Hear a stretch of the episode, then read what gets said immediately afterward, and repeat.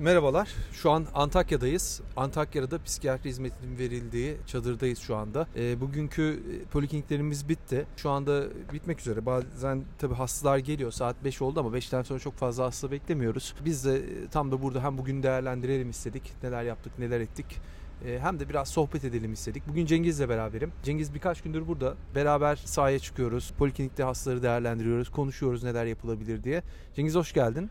Hoş bulduk Ersin. Evet şu anda Antakya'da merkezde Sevgi Parkı'na yakın bir yerde sen türbe denilen mevki diye söyledin. Oradayız. Burada bir parkın içinde Türkiye Psikiyatri Derneği'nin bir psikiyatri polikliniği kurduğunu biliyoruz. Yani sen benden biraz daha fazla Antakya'daydın. Bir de bir kere daha gelmiştin depremden sonra 10. günde. Bir taraftan yaralar sarılıyor. Bir taraftan yeni yaralar oluşmasın diye bir takım önlemler alınıyor. Zaman zaman hani şehri gezdiğimizde böyle yıkımın boyutlarını yakından görme şansımız da oldu. Bir tarafımız şunu diyor yani bu kadar şeyi nasıl kim altından kalkacak? Gerçekten hani böyle bir iki bina değil yani bir şehir ve bir şehrin tarihi. Beraber gezdik tarihi yerleri de. İnsan böyle dehşete düşüyor. Özellikle eski halini gören birisiyseniz. Yani benim bir tarafım böyle ümitsiz, bir tarafım böyle kırgın. Açıkçası haberlerde gördüğün ya da duyduğundan daha başka bir şey. Yani gözünle gördüğünde hissettiklerin asla duyduğun gibi olmuyor. Kesinlikle öyle. Ee, şimdi bir yandan arkadan da sesler geliyordur Cengiz. Ee, belki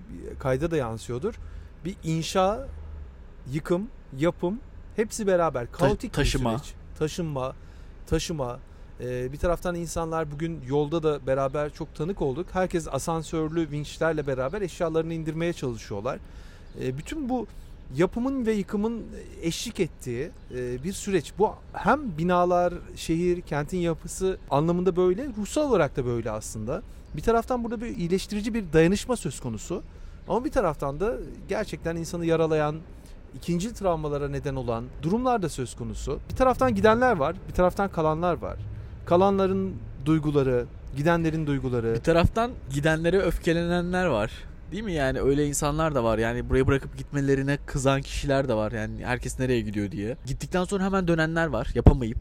Onu çok duymaya başladık son birkaç gündür. Yani gittim ama geri dönmek istedim. Hı hı. Bugün, Diğer insanlar da geri geliyor. Bugün köyde bir aileyle karşılaştık. Görmüşsünüzdür belki. Bir yaşlı teyze 74 yaşında. Gittim diyor Antalya. Antalya'da bir hafta kaldım. Dönmek istedim. Orada hep ağlıyordum. Buraya geldim gözyaşlarım biraz dindi. Diyor bahçe yapıyordu. Bahçe yıkıyordu. Halı yıkıyorlardı evet. bir de. Bir sanırım kızı vardı. Ee, bir de kendisi bir de yerde halı yıkıyorlar. Temizlik çalışmaları yapıyorlardı ev çadırla ilgili. Bir taraftan da bahçeyle uğraşıyorlardı. E, gerçekten gidip de dönenler de var. Dönüp burayı kendilerine bir deva yeri olarak görenler de var. Yani kolay değil. Bir yere misafir olmak hiç kolay değil. Yani biz böyle hani diyoruz ya işte başımızı sokalım işte önce bir hayatta kalalım, önce bir can güvenliğimizi sağlayalım diyor insanlar. Yani yetkililer de böyle diyorlar. Hani e, haklılar da. Ama gidenin gittiği yerdeki gördüğü muamele yani kötü olmasa bile yani bir eve öyle hikayeler duyuyorum ki yani işte 30 kişi bir evde yaşıyor mesela. Gittiğimiz yerlerde zaten en az e, kişinin yaşadığı 7-8'den aşağı tabii, değildi. O çadırlarda söylüyorsun. Gittiğinde de yani bu Antakya'yı terk edip başka yere gittiğinde de öyle. Ya en azından yine gelirim e, Antakya'da kalabalık içinde kalırım kalacaksam. Yani sağını solunu bildiğim bir yerde olmak yine daha şey. Yani diğer türlü gittiğin yerde dışarı da çıkamıyorsun çok. Bilmediğin yerler olduğu için yani e, o ev sahiplerine de biraz muhtaçsın. Onların seni yönlendirmesine ihtiyacın var. Burada en azından kişiler hani imkanlar zor olsa da kendi bildikleri yerler, komşuları, tanıdıkları var. Sanki dönene de yani ben böyle hani bu dönmedikleri için kızgın olan insanlara yavaş yavaş yaklaşmaya başladım. Çünkü bir yandan hani sen gittiğin zaman senin bir gönül dostun, bir eşin dostun yani onlar da gitmiş oluyor ve senin aslında bağların da gitmiş oluyor. Hani o kırgınlığı sanki biraz daha anlıyorum artık. Bir de tabii şey var yani bir, başka bir kırgınlık var. Bu kırgınlığın yansıtabileceği bazı mecralara ihtiyaç var. Bazen insan o belirsiz olana e, o kırgınlığını, kızgınlığını yansıtmakta zorlanıyor ama en yakınındaki daha belirli olana daha fazla yansıtabiliyor. Ciddi bir kayıp var. Sen de gördün, ben de gördüm. Buna beraber tanık olduk. Gerçekten yıkım tahmin ettiğimizin çok daha ötesinde. Uzaktan şehre baktığımızda şehirde gördüğümüz yıkım ile yakından baktığımızda gördüğümüz yıkım bambaşka. Bazı devrilen binalar var, bazıları çok hasarlı binalar var. E, burada kalmak da çok zor. Yani Gideni de anlıyorum gerçekten. Giden insanları da anlamamak mümkün değil. Çünkü burada hayat belli açılardan sürdürülebilir değil de. Yani suya ulaşmak, e, banyoya ulaşmak, tuvalete ulaşmak, yiyeceklere ulaşmak. Yani tabii insan bazı yerlerde bazı özellik alanları da istiyor. Yani yemeğe ulaşabiliyoruz ama örnek veriyorum bir yemek dağıtılan bir aşevine gittiğimizde, sırada beklediğimizde e, kendi yaptığın yemek gibi de olmuyor Cengiz. Yani karnın doyuyor ama e, oradan bir şey istiyor olmak da gerçekten insanlara ağır gelebilir. Bunu anlıyorum.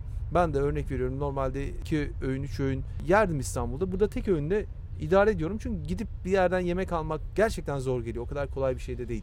Birbirimize soruyoruz ya sürekli yani yemek yedin mi? Yediysen nerede yedin? Yani böyle Hani çok böyle ortalığa çıkmadan böyle kenarda köşede yiyecek bir şey varsa yiyoruz aslında. Ya da hep bisküviyle atıştır, geçiştiriyoruz. Çubuk kraker yiyoruz. Yani insanın bir başkasının elinden bir yemek alması hakkı bile olsa ki bence hakkı buradaki her insanın buradaki birçok hizmete erişimi hakkı var. Çok kolay gelmiyor. Yani bunlara böyle alışmak çok zor Ersin. Yani birinin sana bir sabun vermesi, su vermesi, işte bir çadır vermesi, battaniye vermesi. Ya bir taraftan hakkın olduğunu düşünüyorsun ama bir taraftan böyle bir şey istemekle de ilgili bir alışkanlığın yoksa senle şöyle bir konuştuk ya yani köyler mesela daha kendi başına dayanışmanın olduğu yerler. Onlar biraz daha böyle kendi içlerinde meseleyi çözüyorlar. Onlar için bir şey istemek sanki daha zor gibi yani kendileri hallediyorlar gibi ama daha böyle merkezde yaşayan insanlar yani daha böyle kendi başının çaresine bakmakla ilgili köydeki insanlar kadar tecrübeli olmayanlar onlar mesela biraz daha rahat alabiliyorlar hizmetleri ya da çadır kentlere o yaşamın tekrar kurulduğu yerlere daha hızlı gidiyorlar. Ama köydekiler çok oldukları yerleri terk etmiyorlar mesela. Şimdi tabii Antakya'ya sen de daha önce geldin diye biliyorum. Ee, Antakya halkının kendine has bazı özellikleri var. Yani ben de daha önceden geldim burayı ziyaret ettim. Ee, sadece Antakya değil aslında bu bölgede, Hatay'da, diğer ilçelerde de şöyle bir özellik var. Buranın insanı veren bir insan, eli açık bir insan aslında.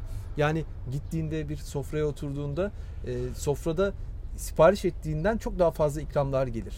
Ersin burada dışarıda bir yerde yemek diye, ana yemek diye yediğin şey meze diye önüne getiriliyor. Değil mi? Yani buranın çok zengin bir mutfağı var. E, hem Arap kültürü, hem Türk kültürü, hem Kürt kültürü iç içe geçmiş durumda. Tam bir kavşak aslında. Hristiyan, Yahudi, Müslüman yani e, pek çok açıdan gerçekten öyle bir şey. Ya böyle bir şöyle mi oluyor acaba? Yani çok fazla kimlik olunca bir yerde yani onun yarattığı zenginlik böyle yani insanın ruhuna da yansıyor. işte eline de yansıyor. Yani o zenginlik sadece böyle romantik bir kelime gibi değil. Yani insana bir şekilde geliyor da bir yerlerden bu insanlara ve verince daha da çok geliyor bu insanlara. E bugün gözlemlemişsindir. Şimdi biz bugün köye gittik. Doğanköy adında bir köye gittik. Köyde de rastladığım temel şeylerden biri şuydu. Tabii biz biraz sağlık hizmeti götürüyoruz. Bir şey veriyor gibiyiz. Ama bir taraftan dayanışmaya çalışıyoruz elimizden geldiğince. Biz onlara bir verdiysek onlar bize 3 verdi diyebiliriz. Her gittiğimiz yerde bütün zor koşullarına rağmen bize bekleyin durun kahveniz için öyle gidin dediler. E, her yerde kahve içtik. Kendi böyle onların çay bardağıyla e, yaptıkları kahve var. Daha önce de içmiştim ben. Çay bardağıyla ikram ediyorlar burada fincan dışında. İkram ediyorlar. Neredeyse bahçeden toplayıp portakal, mandalina, greyfurt verecekler bize. Ki verdiler de neredeyse değil. Verdiler de daha fazlasını getirebilirdik. Biz köylerden döndüğümüzde aslında taraftan da bayağı bir malzemeyle de e, dönebilir. Herkes bir şey vermek istiyor. Buranın halkı gerçekten vermeye eli açık bir e, halk. Kendi has özellikleri var. E, vermeyi çok seviyorlar. Onun için burada tabii bazen buradaki insanlar için istemek o kadar kolay olmayabilir. Vermeye çok alışmış. Vermeye çok alışmış böyle.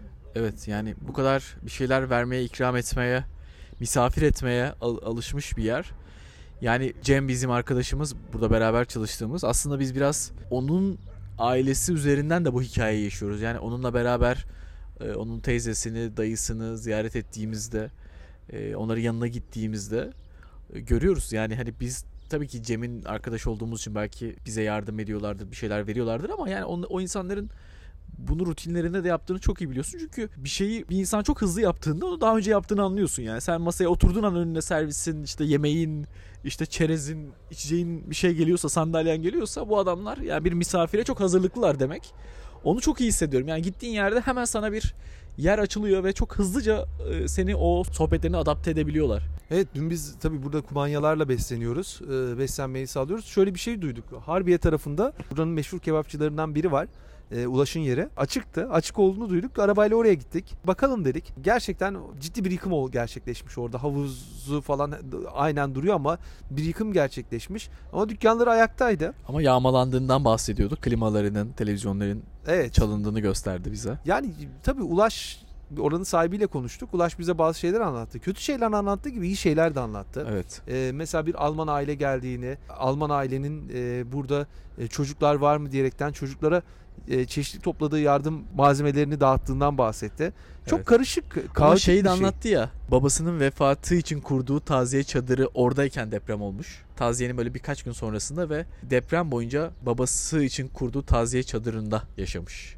Ya o da bana böyle çok şey geldi. Yani çok değil mi? Yani bir acı var. Babanı kaybetmişsin ve üzerine bir deprem oluyor. Belki de o taziye çadırını bile bırakamamış olabilir. Yani hala o babasının acısını temsil ettiği için dükkanı var orada. Belki babadan kalmış bir dükkan ki öyle diyor, anlatıyor. Ya insanlar böyle ani durumlarda, böyle çok trajik durumlarda bence o nostaljik hislerden de kopmak istemiyorlar. Yani ne kadar büyük olursa olsun yıkım o dükkan mesela bence Ulaş'ın motivasyonlarından birisi de o yani. O dükkan onun için çok büyük bir sembol. Yani bütün Antakya'da açık tek kebapçı.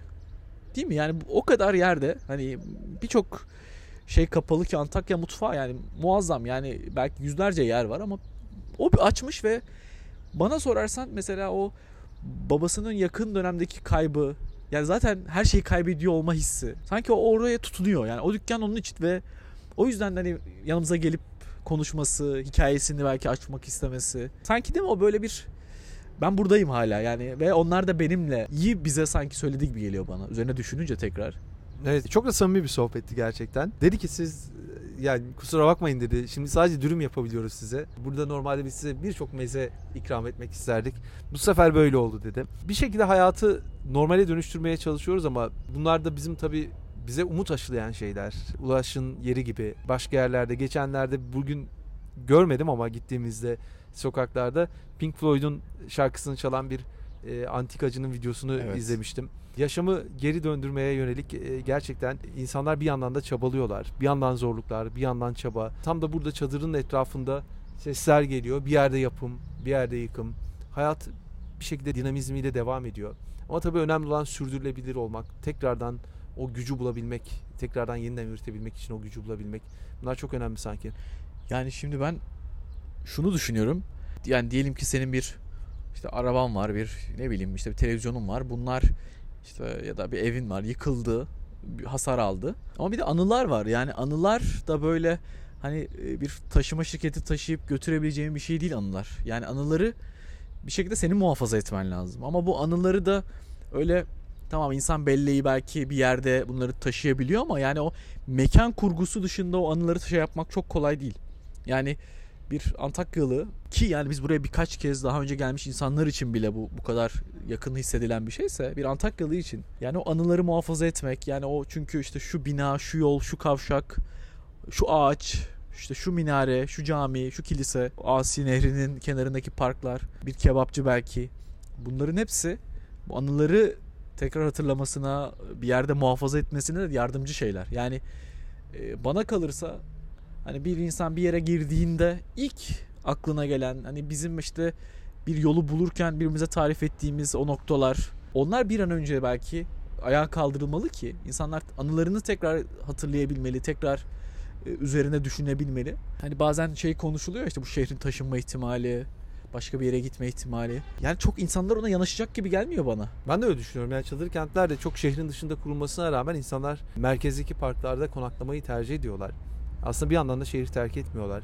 Ee, büyük bir çoğunluk gitti. Çok doğal biraz uzaklaşmak istiyor insanlar ama e, bir kısmı da o şehrin merkezinde durmaya devam ediyor. O kadar alışkanlıkları değiştirmek kolay değil. Hiç kolay değil. Yani burada insan bir yerde gerçekten şu ikileme düşüyor. Ee, hayatın kalitesinin yüksek tutulması, güvenliğinin sağlanması ilk anda hepsinden önemli geliyor.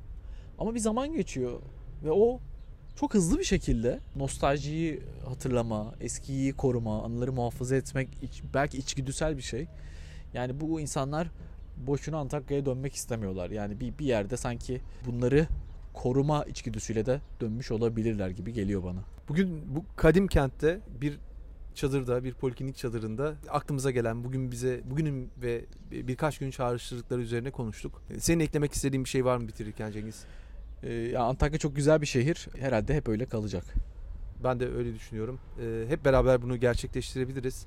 Herkesin bir şekilde buna katkı sunması lazım. Başta devlet olmak üzere e, elinden e, kimin ne geliyorsa yardım etmesi lazım. Çünkü buranın gerçekten sürdürülebilir ve devam edebilir e, desteklere ihtiyacı var. Hoşça Görüşmek kalın. üzere. Hoşçakalın.